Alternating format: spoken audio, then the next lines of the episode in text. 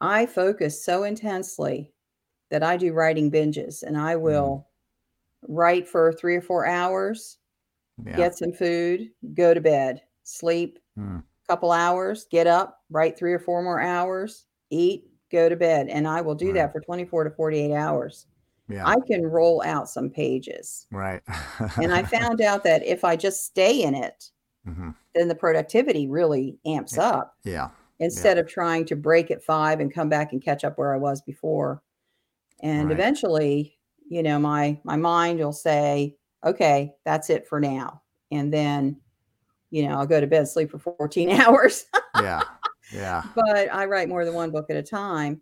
And so I Okay. can take a few days off, go into Right. another writing binge on another project, and so forth. I only work on each project maybe once a week or every 10 days. I don't, Okay.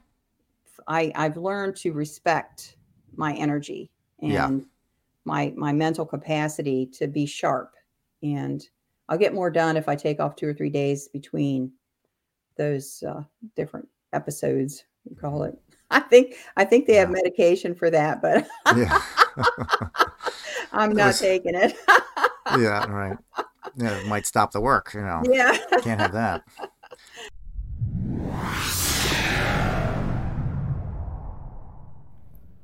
Good morning, good afternoon, good evening, whenever and wherever you are watching or listening. This is the Holistic Monitor, and I'm your host, Nick Scogna. The Holistic Monitor is a wellness podcast featuring life energy research, health and wellness transformation, self improvement and empowerment, philosophy, spirituality, and now guest interviews as well. We look forward to your comments on our YouTube channel at Holistic Monitor, and you can also listen on the go with us at Spotify, Amazon Music, Apple Podcasts, and more. And with that, let's get today's show started. Welcome to the Holistic Monitor, where we explore the intersection of philosophy, alternative health, wellness, and spirituality.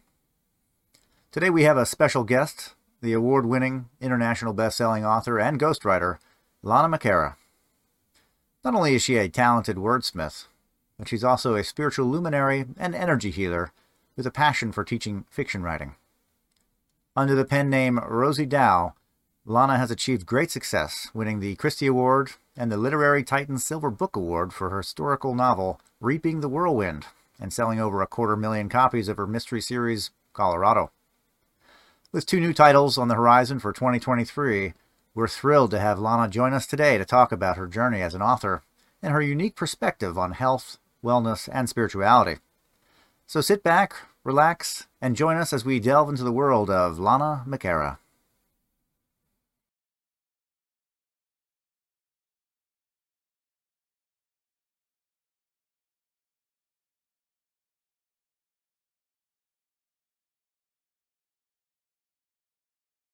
Lana McAra, award winning international best selling author and ghostwriter of 40 titles through traditional publishing, a million books sold, and a spiritual luminary and energy healer. Does that sound like uh, what's been going on for you? Mhm. Uh, you also teach how to write fiction. Yes, I have a course called How to Write a Novel That Sells. Okay, that's great. That's Mhm. great. I have a, a book in my mind that I've been uh, working on every every night before I go to sleep. Not finished. Hopefully, it'll never get finished because it helped me go to sleep at night. But um, I got really I- stuck on the second chapter. I have a I have a cartoon that I put into my class materials. It's a guy in a hammock with a drink and a fan and and he's saying I'm I've been working on my book all afternoon. Yeah, exactly. Busy at work. Yep, absolutely. So, what what got you started in uh, writing? Um, I'm an avid reader. I was reader. reading constantly in school when I was in school, uh, grade school and um, high school. Okay. And uh, I minored in English. I'm a teacher. I had an education major. And uh, after I got out of school, I got married, started having kid after kid, baby after baby, bored out of my mind uh, at home with toddlers. And I took a writer's course just at random. I, I know nothing happens at random, but Right. at the Mhm. time, to me, it felt random. And I found out I absolutely love to write. So that started the ball rolling. That's fantastic. And um, Yeah. uh, it's very hard to read when you have kids running around. Yes. Definitely something you probably had to backseat the uh, the reading during that time. Exactly. Yep. It like kind of build a, a pressure uh, for you to like really become active in maybe not even the reading but the writing. It really kind of put a surge on that Right. Right. Um, focus on it. something that was for me that I could Mhm. do when the kids were down and and uh, stimulate my mind because I was Mhm. very active in school and I always challenged myself academically. But when I got married right out of college, nothing. Right. Yeah, yeah. Yeah. Yeah. So, And then you've been uh, avidly writing uh, a lot. Um, mhm. 40 titles, is that right? number 42 is coming out this 42. year. That's fantastic. Now, Do you have two coming out this year? Yes, um, this one is already. I've got my copies. It's not available yet uh, for the you know public. You can pre-order it, Okay. but then I have another one coming out in the fall. okay. And is that all being done uh, with the pen name? No, uh, this one is Rosey Dow, Rosey Dow. Okay. um, and it's a reprint of my Christy winner, which there it is. Um, go. Yeah. that was uh, out of print for a long time because the company went out of business. Ah, and so I found someone to republish that. But then I have a brand new book coming out in the fall, which is a paranormal mystery. I write mysteries, That's great. um, yeah. paranormal mystery that I've totally new genre for me. So much fun. Okay. And I'm so excited about starting that new. It's the first book in a series. Okay. So yeah, that's going to be, Put a new uh, a new drive behind the writing passion. yeah, yeah. So, Um, uh, do you, have you had paranormal experiences in the past? yes. Yeah. Okay. Uh, and that kind of lended towards your uh, desire to write about it within a mystery novel. Yeah. That's cool. right. Uh, that's actually the first scene of the book. it's my own. Oh, It's fantastic. Yeah. So you're able to put a lot of your own stuff within the books. And have you done that through the course of your writing as well to kind of take from your life and uh, draw those examples? Yeah. Absolutely, because it makes the book real.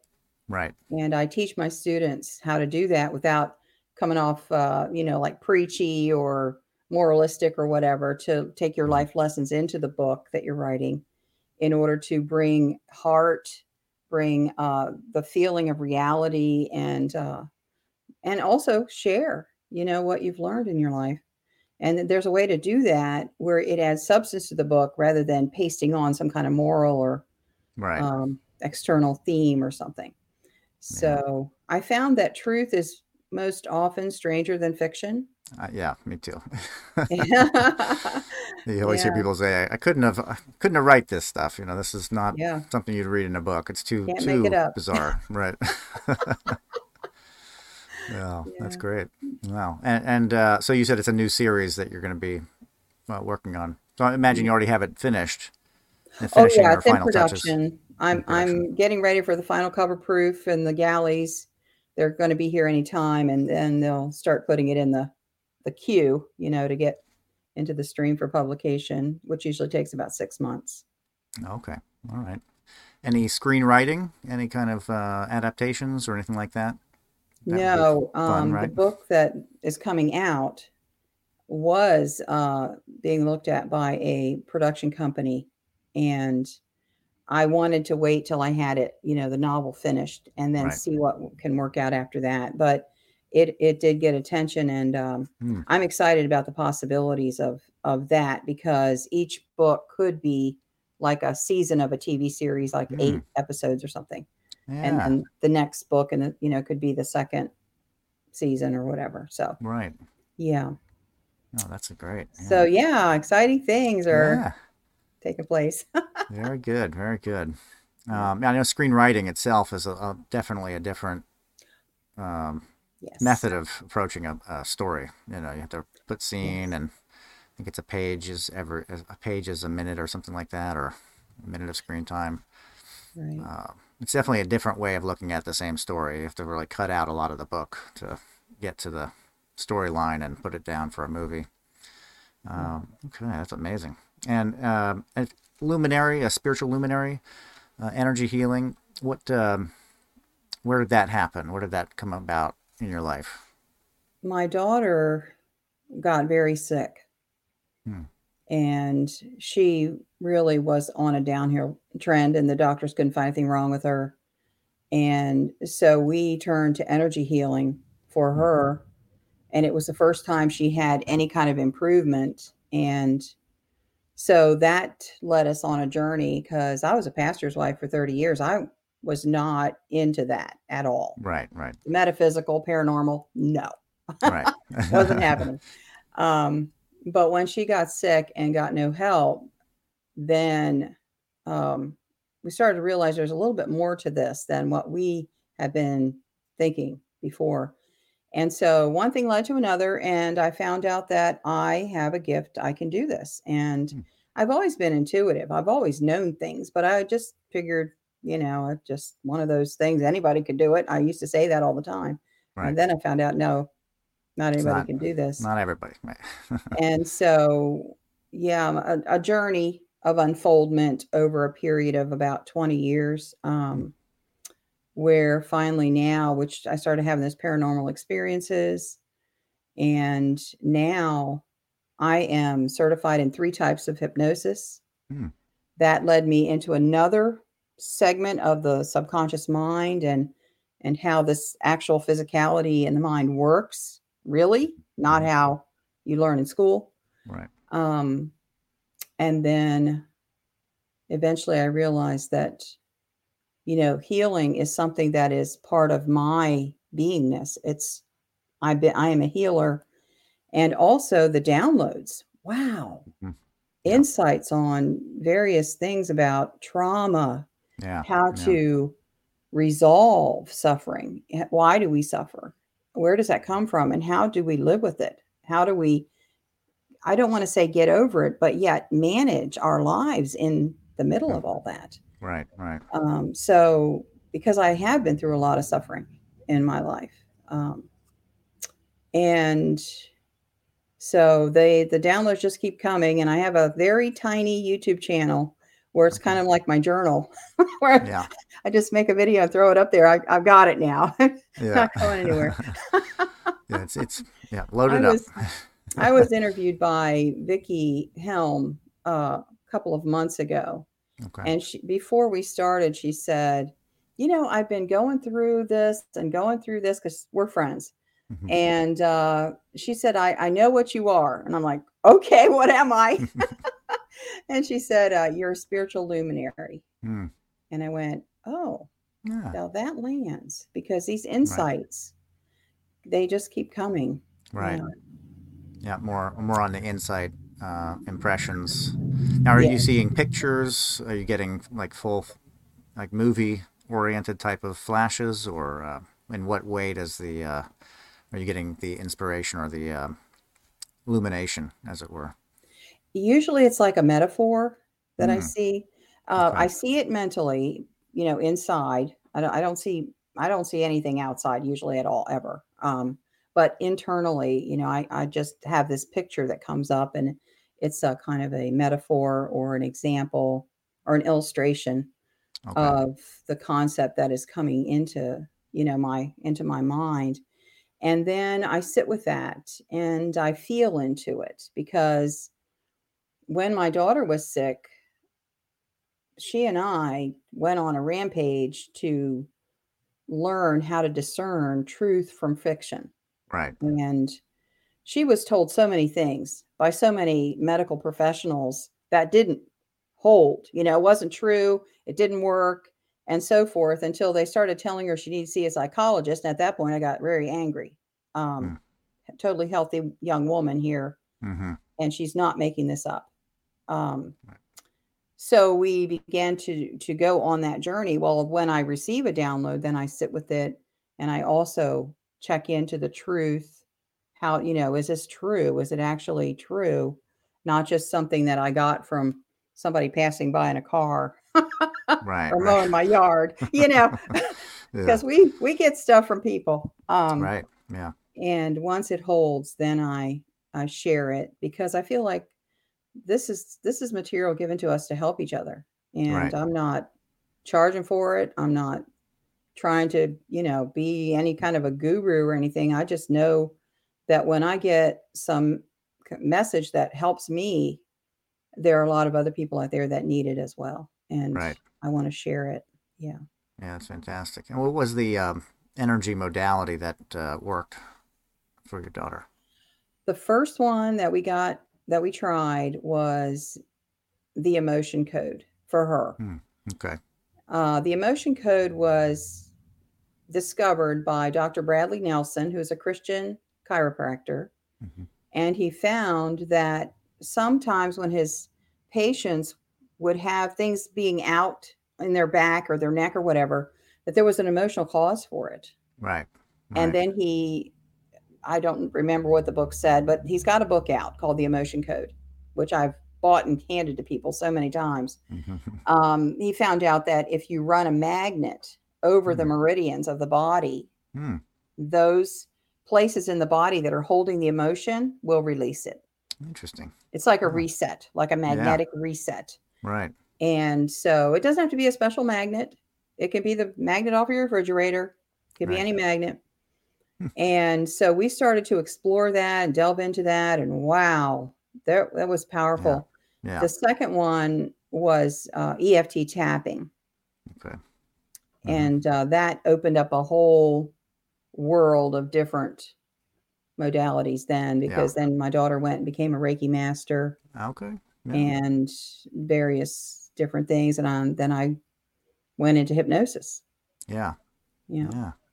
And hypnosis is a pretty, uh, uh, well, I'd say it's more accepted than a lot of the energy, um, energy work, energy medicine type of uh, uh, approaches. Uh, Yes. Hypnosis, you see a lot with uh, psychologists using hypnosis as a means to kind of delve in and see if they can clear or reset certain patterns that are set in motion. You often see like smoking or something like that. As a as a means with hypnosis. Okay, and so is that also something that you uh, do kind of as a, on the side, uh, more for yourself and those around you, that sort of thing? i i do have a hypnosis practice i just mostly work through referrals Right. i don't i don't advertise or you know focus on that much but yeah. I do have connections who are coaches, Mhm. coaches especially, Yeah. will have someone who runs into some problem that they can't seem to break through, and then they'll refer them to me, and we'll do three, four, five sessions, whatever, and then I release them back to the coach. I'm not a coach. I Yeah. don't want to coach. Right. To do that. yeah, that's not my gift. But I've worked with people with a lot of childhood trauma. 100% of my uh, hypnosis clients have anxiety. Hmm. 100%. Hmm. About 80% have depression. And then there are other things that, you know, go along with those problems. Yeah. But the type of hypnosis I do uh, goes into the area of um, metaphors and Hmm. guided meditations that are crafted Okay. to release things in the mind with the the client doesn't really know what this is doing but the mind knows what it's doing right. so that kind of bypasses the resistance yeah. and it's Conscious mind. Yeah. Yes, it's generalized enough that what the attention, we set intention beforehand of what we're going to work on. And then when it comes to the process, the little story that we go through, the journey, Mhm. then the mind will will shift that. Right. And then when the person comes back, you know, awake, they uh, they feel such tremendous release because they did not have that internal struggle. I know I need to let it go, but I can't. You know, Right, that right. bastard who did this to me, kind of thing. Right. Right. Exactly. yeah. yeah. They feel a clearing or a sense of uh, a, a lifting of the weight off of the shoulders. Absolutely. It's Yeah. it's tremendous. It's life changing and the difference the before and after pictures of people that I've worked with, uh, you hardly recognize this Yeah. sad drawn person at the beginning with this vibrant, you know, just Mhm. glowing person after Yeah. a few sessions. Yeah.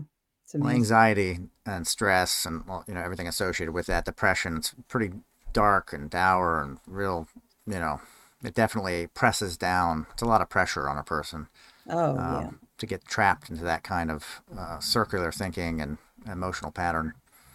To have that released is you know just a, a bounty you know on a day. It would just completely change your day. You know you, know, you walk into a session come out on sunshine you know going in clouds.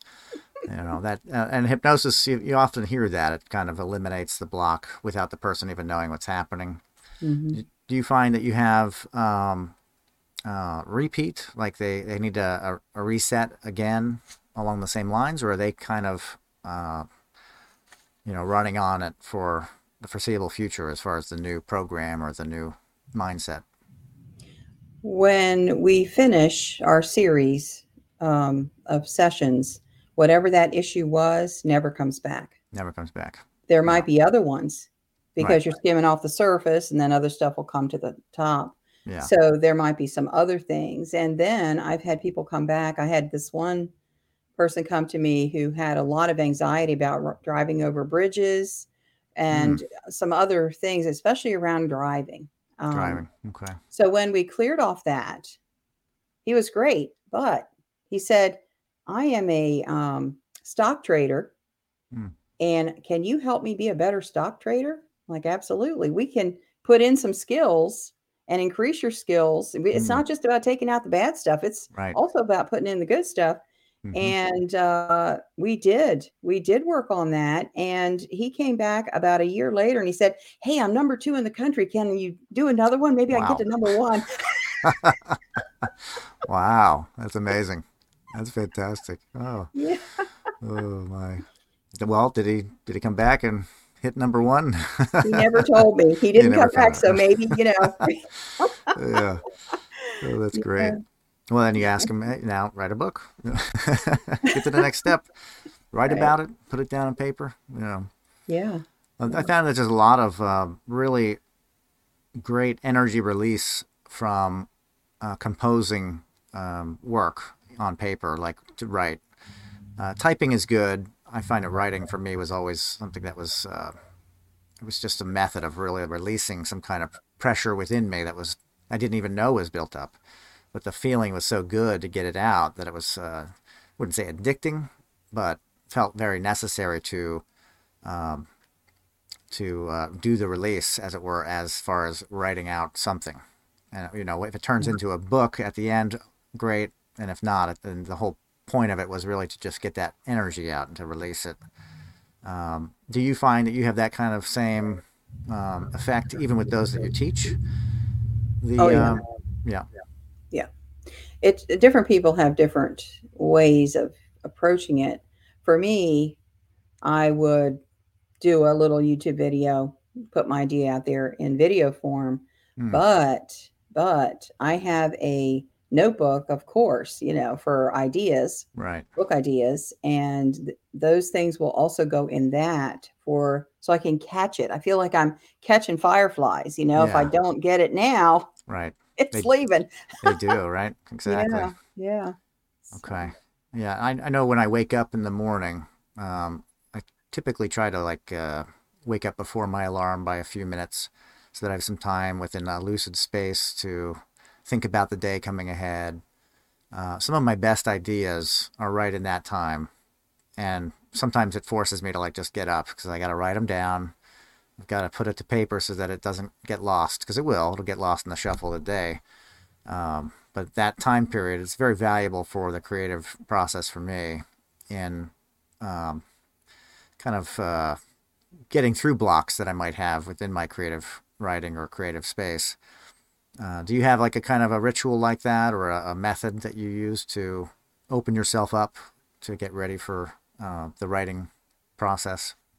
When I have a flash in the early morning, I will get my phone and record into my phone. I'll either do voice Mm. recording to, to text and send myself an email, or I'll just record a little clip and Yeah. uh, save it for later. But in the moment, it's really, really important. And I also listen to um, audio books Mm, okay. uh, that are spiritually oriented.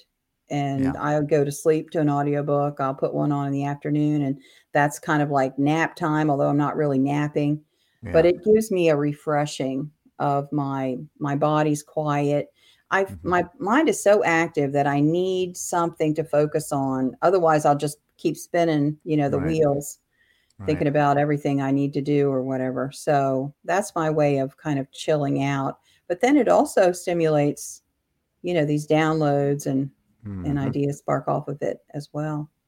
Right. Yeah. All goes together. Yeah. Yes, I also meditate hmm regularly, um, Yeah. sometimes more than once a day, depending on the space The I'm day. in. Yeah, Yeah. What what the day is holding. yeah. Um, and if you don't mind me asking, what's what is your sign? Sagittarius. I'm Sagittarius. December. Yeah, Yeah. Yeah. Yeah. Okay. So mental, opposite of Gemini. Yeah. yeah. Very mentally inspired. Traveling in the mind. That's great. Yeah. Traveling in the body too, And the because I, body. Right. I move a lot. I travel. I move a lot. Oh, where, where do you where are you coming out of? Uh, where where are you I'm in living now? Florida right now. I lived in Oh. Arizona last year. Um, Okay. Then I moved to Florida last summer, Yeah. and I just have a feeling Florida is not my final destination. But I Right. just have gotten to the point where I just say to Spirit, Where am I when it's time for me to go, you'll let me know. I- Yeah. you know, I'm not going to get my roots too deep. I love it here. I love Florida. It's nice, Yeah. but yeah, Yeah. I, I lived in Tampa for two winters, and when I was traveling a lot, I did a lot of business in Florida during the winter because that's where Mm. everybody's at. So that's where the Mhm. business is. Uh, Florida's definitely really nice, I think, in the in the wintertime. oh yeah, you know, a great time to be there. Lot a lot going on, and the bugs are, are not uh, intense. The humidity is really low. Um, yeah. Arizona, I love it because it doesn't have that humidity factor, depending on where you're at in Arizona. But uh, Florida for the for the winter, it's just got a, a very different energy level going on, uh, with just just people everywhere doing stuff. Uh, it's definitely a cool, it's a cool vibe for sure. And um, so, what what do you see for your uh, summer coming up ahead? Do you have uh, do you do you write kind of consistently throughout the year? Oh yes, I'm a ghostwriter as well as a novelist, and I have a three book deal that I'm writing through at the moment. Okay, So ghostwriting is my kind of my income. That's how I make a living. okay, And so I'm I'm writing all the time and people ask me how do I do it because everybody's got this routine, right? I went to a book signing with James Patterson. I couldn't believe he was Hmm. in he was in Tallahassee and I I drove over there about an hour and a half to see him. Not because I'm such a James Patterson fan. He kind of freaks me out Right. with the weirdness sometimes. But uh, I want to see how does a big name star do a book signing? What, Right. what happens? And uh, he, they asked him, "How do you write?" And he said that he gets up and goes to work. You know, nine o'clock, he goes to his home office and sits there and writes for three hours and goes to lunch. You know, he just treats Right. it like a job. hmm Um, but for me, I focus so intensely that I do writing binges and I will write for three or four hours, yeah, get some food, go to bed, sleep Mm. a couple hours, get up, write three or four more hours, eat, go to bed. And I will do Right. that for 24 to 48 hours. yeah, I can roll out some pages. right. And I found out that if I just stay in it, hmm then the productivity really amps up. Yeah, instead of trying to break at five and come back and catch up where I was before. And Right. eventually, you know, my my mind will say, okay, that's it for now. And then, you know, I'll go to bed, sleep for 14 hours. yeah, yeah. but I write more than one book at a time. And so I Okay. can take a few days off, go into Right. another writing binge on another project, and so forth. I only work on each project maybe once a week or every 10 days. I don't Okay. I I've learned to respect my energy and Yeah. my my mental capacity to be sharp and I'll get more done if I take off two or three days between those uh, different episodes. Call it. I think I think they have medication for that, but Yeah. I'm not taking it. yeah. Right. Yeah, it might stop the work. You know, yeah. can't have that. there was a um, I don't know if it was a, a physicist or a, you know a great thinker of sorts that had some kind of prescribed way of uh, approaching sleep. Might have been Tesla or Einstein or somebody like that, where they did like a four-hour stint, then a two-hour nap, and a four-hour stint, um, just so that they could maximize their routine and um, get into that zone, but not lose it by getting too much, like getting wiped out by a whole day of sleep or something like that. Uh, it Yeah, sounds it was- very was similar to what you're kind of accessing there to try and Yeah. get as much in a 48 hour period as possible. You know, Yeah. It was Edison. Edison did that. Edison. Okay. Yeah. Yeah. somebody, somebody did it back in the day. Yeah. Uh, do you do you have um, any kind of uh, pitfalls that you hit with uh, with the industry of writing? Um, anything that's you know uh, that you find as a as a problem when it comes to uh, the industry itself, accepting the work, or uh, the process of getting the work out there? Uh, are you running into any kind of you know pitfalls of that sort? Back in the day, when I started writing before print on demand and before Facebook, uh, Right. uh, my first book came out in 1996. Oh, okay. So before that, even after that, up until around 2003, there was no avenue for self publishing that was respected. Right. If you did venture into self publishing, you were blackballed by the industry and you would never publish a book with a traditional publisher again. Mm, And so my first book was rejected 19 times. I kept knocking on doors uh, for more than a decade Hmm. because, for one thing, I wasn't in a location where I was around publishers a lot, right. but also I was teaching myself how to write. Some of it was just my own learning. yeah. But today, the opportunities are, it's flipped. The opportunities are so Hmm. broad Yeah. that there's too much Right. to sort through. And the other piece of it is the big name publishers, the New York publishers that everybody wants to get into, they are not considering anyone who's not a celebrity, Hmm. who has less than half a million Mm, followers on Facebook right. And TV presence and all of this. Uh, Wow. They do not Hmm. care how good the book is. They don't Yeah. care how many people want it. They are not going to address anyone Yeah. with less than 100,000 on their mail list. I mean, we're talking about major players yeah. that are getting those book deals. But here's the good news there is a type of publisher that has come forward now that is serving the mid-list people who can't get into the big big boys Yeah.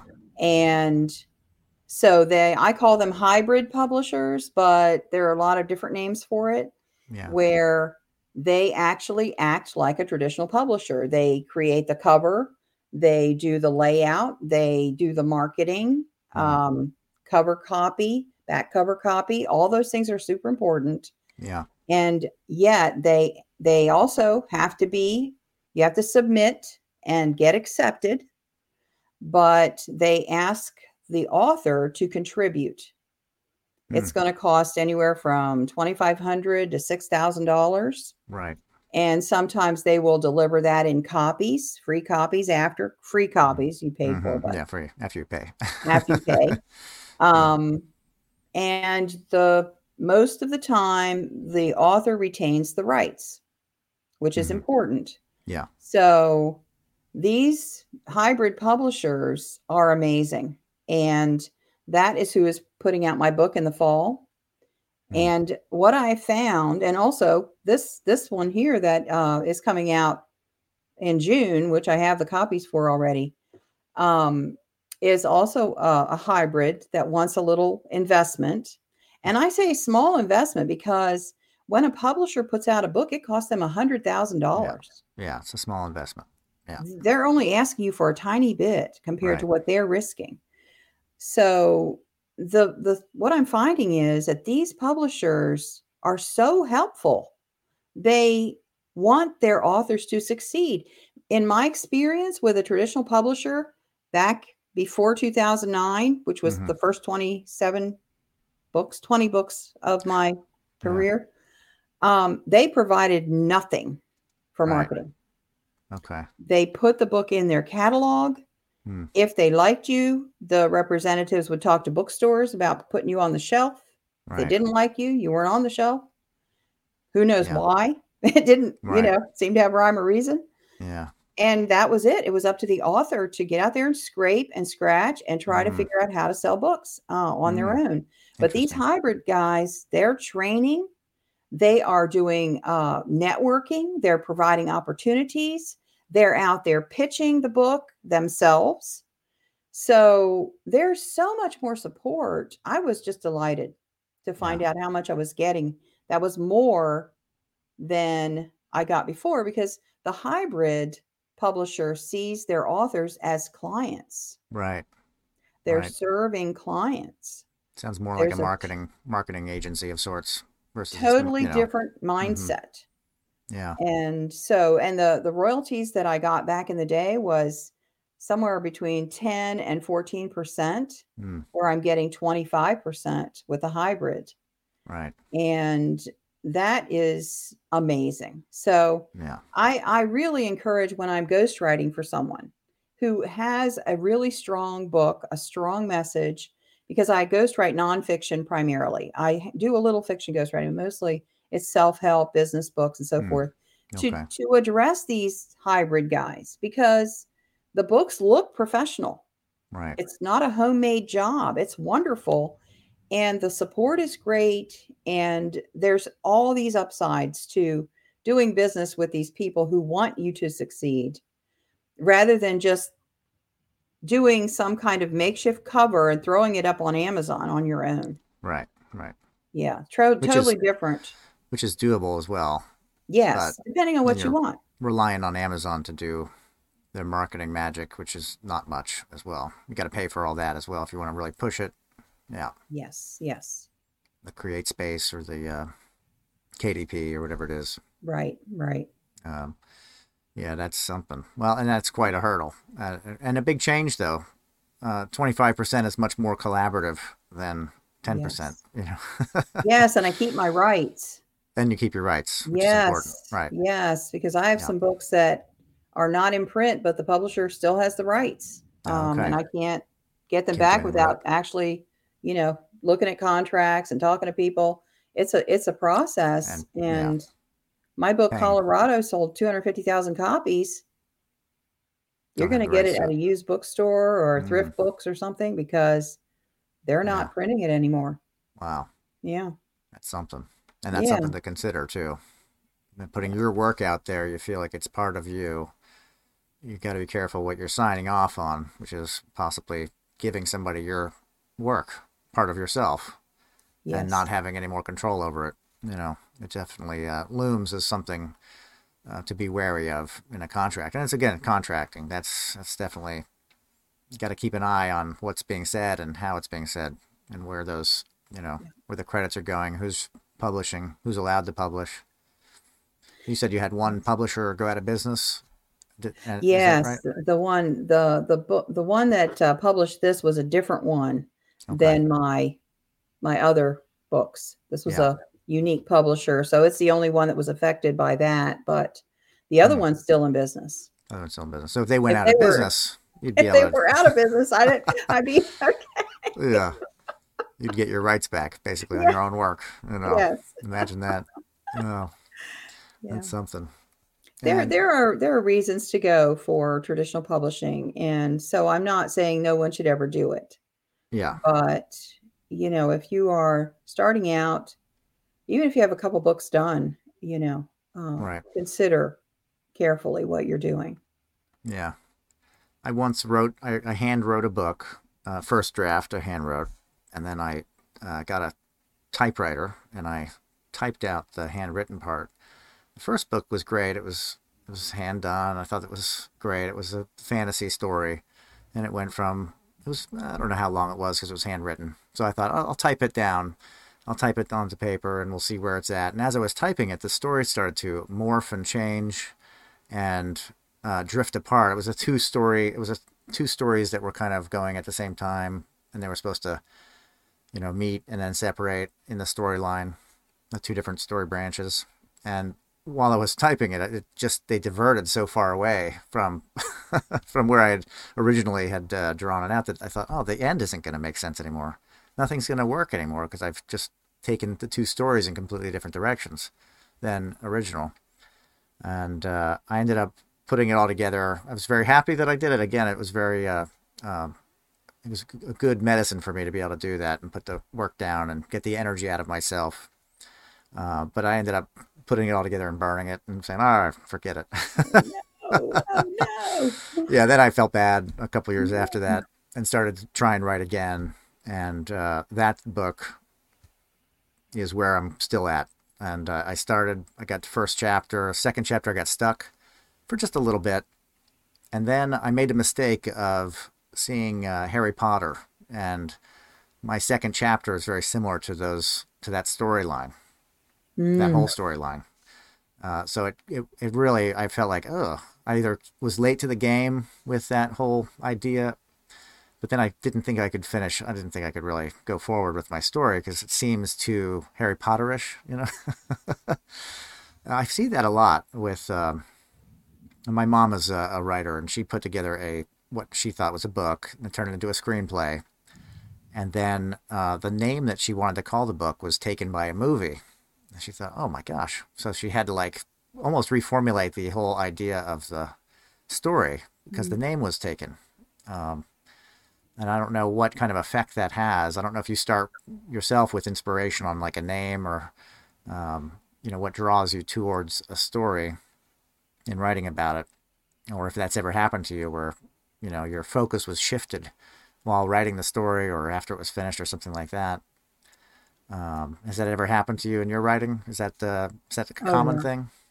Yes, and um, not to get too esoteric, but there is such a thing as collective consciousness, and sometimes yeah. we that's why I say I, I want to make sure what I'm getting is truth, not something that's coming down from someplace else. Right. Um, and I, yes, I, I have run into that as well. But what I did was I formulate, I, I put together a system to capture the ideas and corral them so mm. that I am going from chapter one to chapter 20 or 30 or whatever with a systematic approach so that I can keep my mind from taking me off tangent mm. and heading up somewhere that's going to derail right. my idea. So that is how I can make progress. Because I found that I was doing a lot of rewriting, throwing stuff mm. out that I worked on for days. Yeah. No, I'm not working like that. So I, if I have ideas that are t- a tangent, I'll note them down to keep yeah. them. I don't want to lose that. But for whatever the book is I'm working on, I have a process and a plan so I can get this work done. I I approach my writing just like I was a plumber mm-hmm. trying mm-hmm. to put fittings into a house. I want my work to go from point A to point B, from beginning to end, from project opening to completion, and not run rabbit trails and and right. just frustrate myself no end because I've got a job to do here. Right. And part of the job is to identify the strong points and create characters and also have a strong theme and a message. So it's not taking away my creativity at all. It's just that the creativity happens at the beginning mm-hmm. in the mapping, in the conflicts, in the setup and how the story unfolds you know in the in the middle there's going to be a big shift and yeah. so forth and how i work all that out at the beginning it might take me six weeks mm, okay. to map it but then when i have it and it clicks and i know i've got it now i've basically written the story in my head now and i've got it nailed down now if i get to chapter 10 and one character starts to act up and doesn't want to do what i want him to do right then I happens. have to go back and readdress, right? Yeah. But it's character driven, not okay. just my brain. You know, right. my creative brain is going to just go off from here to Mars. And next thing I know, I'm trying to yeah. reel it back in. yeah. So that outline, definitely having a concrete outline Yeah, Yes, that, and that's and, what uh, happened. Was the character in my second line story was varying greatly from deviating from the story, basically Mhm. in the story. It's really interesting to see it happen. Uh, you know, it's like, wow, this isn't turning out the same. Sometimes those guys they do a war hoop and head off the reservation. so your outline will prevent that uh, escape, basically, of that for the most part. of that creative uh, entity yeah. of sorts. Okay. Yeah. For the most part. Right. And so you do uh, like an outline, and then you'll do like a first draft run, or you'll do each chapter, each section, that kind of thing. I have a, a chart. I've got tons of charts, which is part of my course. I teach people how to use my charts and get their system. Yeah. But uh, you know what? Whatever works for them. They don't have to use mine. Right. But uh, in the chart, I have columns, and each chapter has three boxes, and I plan three scenes per chapter. Now, sometimes it's only two, Mhm. depending. But then I have like a graphic vision of the story with a plot paradigm. So I know that by chapter three, I've got to have a strong inciting incident that's going to keep people reading. Because The if they're not committed to reading the book by chapter three, I'm going to lose them. But I don't want to lose them. So I'm going to put in something really exciting in Right. chapter at the end of chapter three. So those kind of high points I plan for but then the storyline will rise and fall, you know, with high action and ref- reflection and so forth Yeah. as we go through, and then putting the characters in there to make sure that they're learning their lessons, going through their trials Mhm.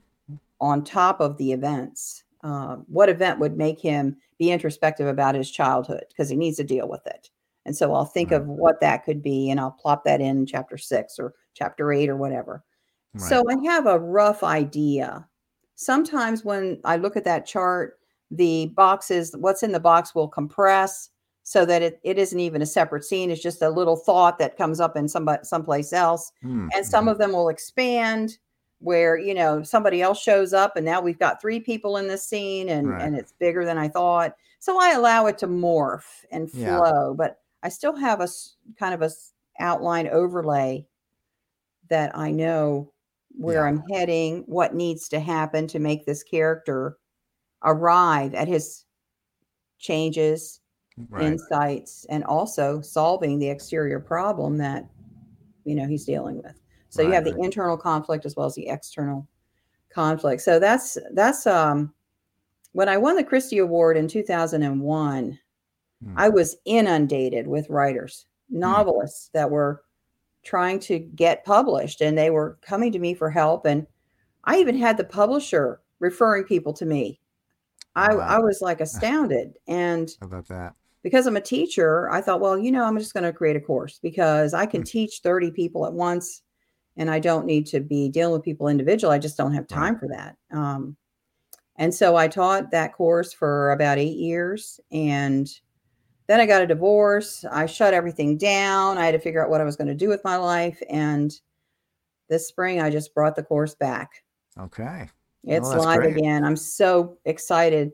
I feel like it's a part of me that was just sleeping Yeah. for the past 10 years. And now I'm back in my element because I Mhm. love to teach. Yeah. I really enjoy that. And also teaching people how to bring their life lessons forward into a story that touches people and helps them. right. That's huge. So, yeah, that's it's very healing. You know. Oh, yes. It's cathartic.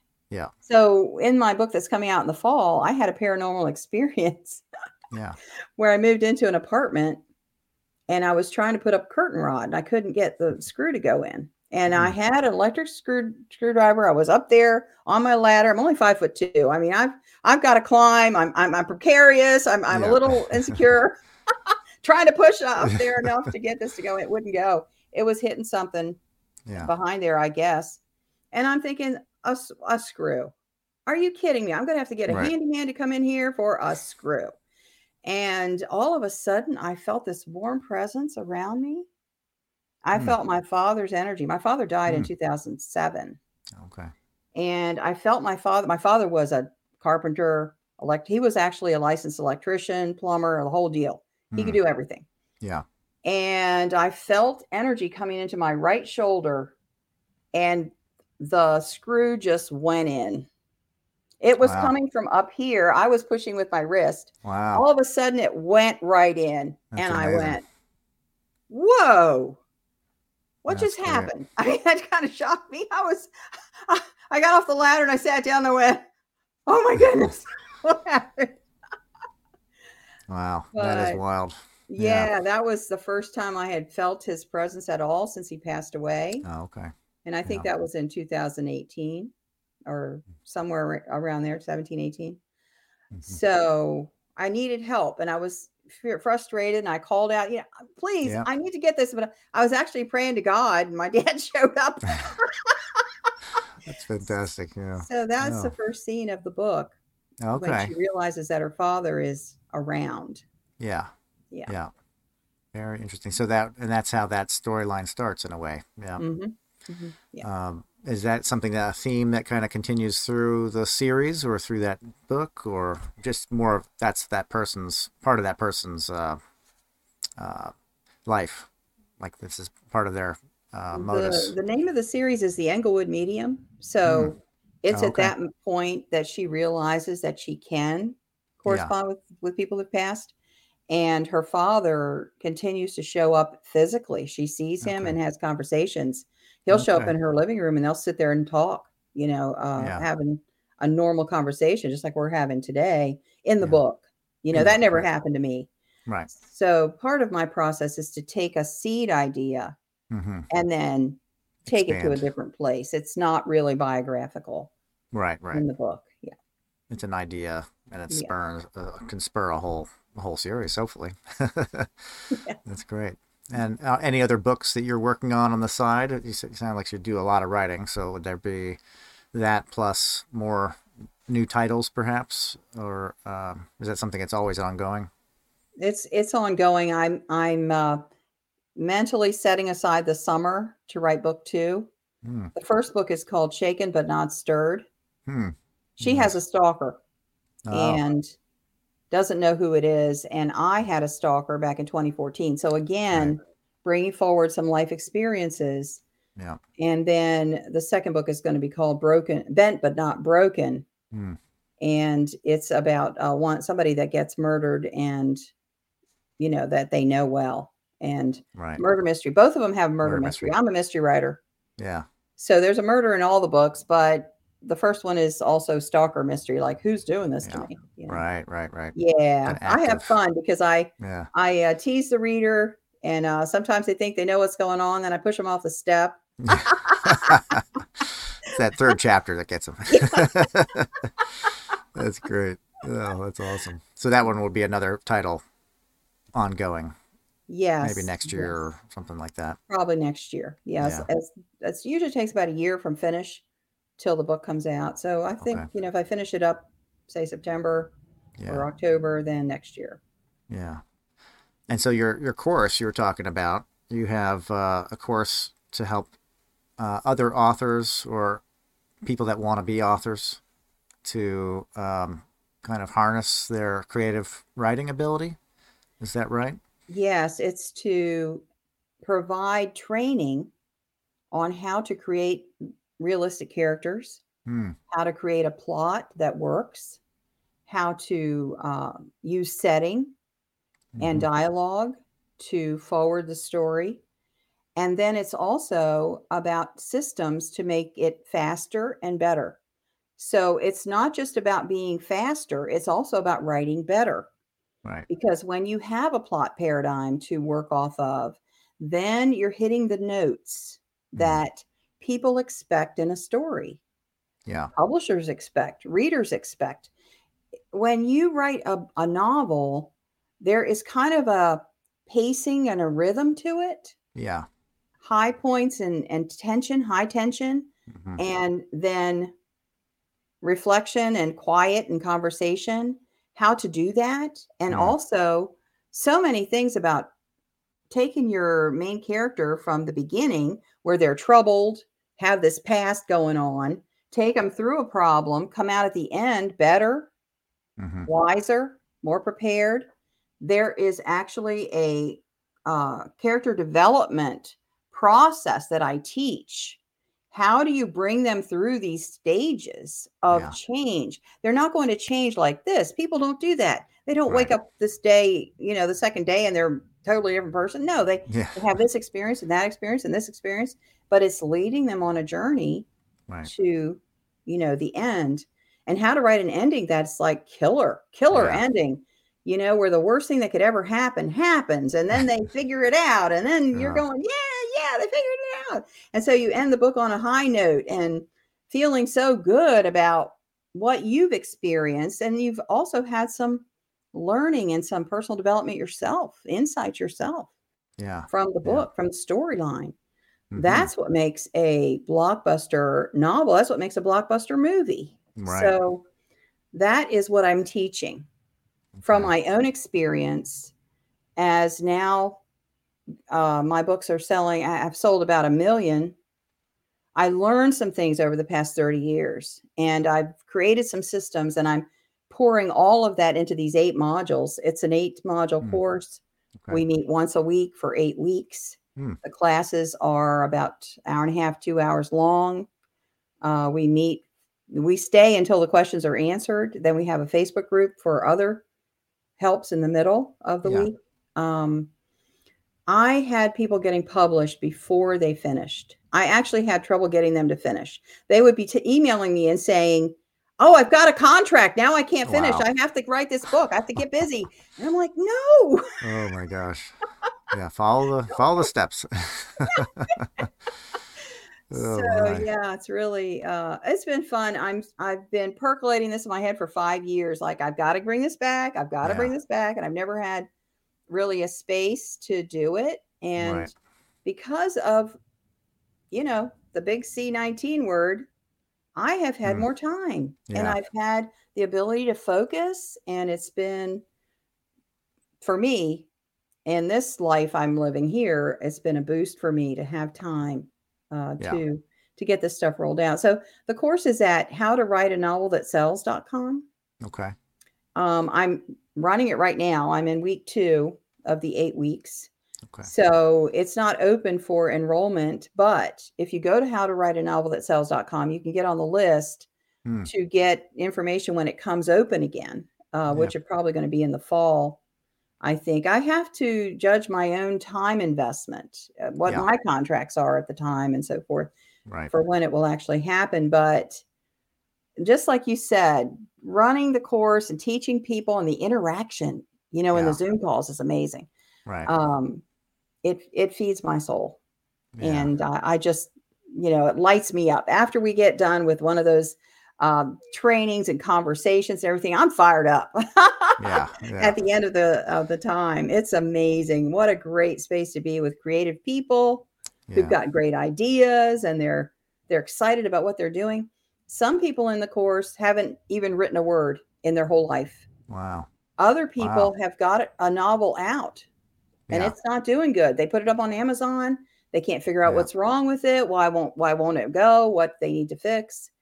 And so they Mhm. came for a systematic teaching so they can find out where the gaps are Right. in, in their in their own process um, because they haven't been successful. Although the writing's not, it's pretty good. The writing's good enough. It's not that. It's something Mhm. else that you know they have to figure out. But um, yeah, that that's just recent. We just started last week. Now we're Okay. tomorrow we're going to be doing not module two. Yeah. So Yeah. you do one day a week, you said. One afternoon, One a Sunday afternoon. I pick Sunday because that's when most people can be there live because I really love the live interactions. Yeah. So every Sunday afternoon for eight weeks, we're we're running that. Yeah, that's great. I will, and I'll tell you, that's that's a lot easier to do courses now, uh, with all the different tech that's available to everybody. Yes. If you rewound this ten years and not even ten years, most people wouldn't have the video call ability, um, or know how to do it. It was really, uh, you know, the last few years where people just said, "Well, I have to learn. I have to figure this out because this is work now or whatever. I have to get a camera or whatever." Um, Being clustered at home, but um, now, just uh, nowadays, the courses you could probably do recordings and have it run on its own. You know, it's definitely going to lose a lot of that because there's there's something to being live with people and Yes. generating questions, getting answers, getting you know constructive feedback specifically to your needs. That's Yes. uh, I, I don't think it's mimicable in a canned recorded um, course, but you could do that as well. Offer a side course that's like a primer or something like that. You know, um, because there's just so many options now in, Yes. in ways to do it. And and what was the uh, website name for that course? How to write a novel that sells.com. That's pretty good. And uh, I, I've seen several courses when I was looking at the marketing for this, and Yeah. most of them are like 15 minutes video segments right. where they give you the material and then they leave you to figure it out on your own. Yeah. And it took me 14 years to get published from the time I took that first course till my book Mhm. came out. Yeah. And the reason was because I wasn't able to get feedback. Yeah. Nobody, nobody professional would Right. look at my material. I would show it around to people that I knew and they go, Oh, it's nice. It's great. Yeah. That didn't help me. That doesn't help at all. So part of what Yeah. my mission is is to give people feedback. Yeah. You need to know what's going on from somebody who can look at it and tell you. If I'd had that, I know I would have gotten published much sooner than I did. So I'm trying to speed it up for people because I know the frustration. right. Lived it. Yeah. Yeah. Lived it. Right. Exactly. Well, that's the benefit in that course is that they have, you know, a professional that has the trade craft, you know, has knows the, what to do and how to do it, and is successful to tap basically to say, okay, here's where I'm going with this. Is this does this work? And you're able to just, you know, tell them to morph it, tell them to no, it doesn't work, or yes, it's great, and here's where you can go with that further. You know, huge benefit to that Mm, uh, oh, to be yeah. able to do, you know, a direct, almost a one-on-one, even if you're doing it with 15 people within the course or something like that. That's Right. that's great. Um, so this is the first eight-week course that you're doing now, the first uh, since what 10 years ago or so. Mm-hmm. Uh, and you might be doing it in the fall as well for new enrollees. Okay, Yes. it's fantastic. And then, do you have a website for your uh, your books for your, Yes. uh, your author website? LanaMcAra.com. Yeah. Okay. Yep. Very Yep. good. And, and can can people find uh, resources for you f- at that site as far as um writing resources or uh, your ghostwriting work or anything like that? Absolutely. If you go to how to write, I'm sorry, if you go to LanaMcAra.com, Yeah. then there is a uh, pop up that will happen after you've been there for like five seconds to download the novel notebook. The Hmm. novel notebook is an ebook and a video that tells you how to put together an actual three three ring binder Hmm. to capture your novel ideas and to keep things organized for yourself so that when you're in the middle of the process because the novel is a hundreds and Hmm. hundreds of details Right. so this is to help you get organized so that you can number one capture the ideas but also access them quickly which is Yeah. part of my big deal because I want to be able to find it and move on Yeah. without having to scroll through, find and replace, look, Right. look, look. Um, storyline, characters, character development, that sort of thing would all be in there. Easy access tabs, maybe, or something like that. right. Okay. There's different sections for setting, character, plot, Settings, and right. so forth. Yeah. Yeah. Wow, that's amazing. Yeah. Yeah.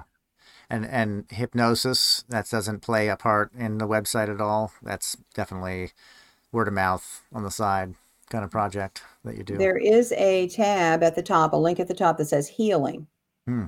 And if you go to that tab, there's more about it. There's also tons of testimonials from people who've worked with me. Yeah. Uh, and if someone is interested in that kind of help, then my my email address is right there Yeah. on the website. Just email me, you Yeah. know, and we will have a Zoom call to see if it's a fit. Because I accept my hypnosis clients based on whether I can help them or not. I don't just take anybody randomly. If I can't help you, I'll find someone to help you. I have tons of resources for that.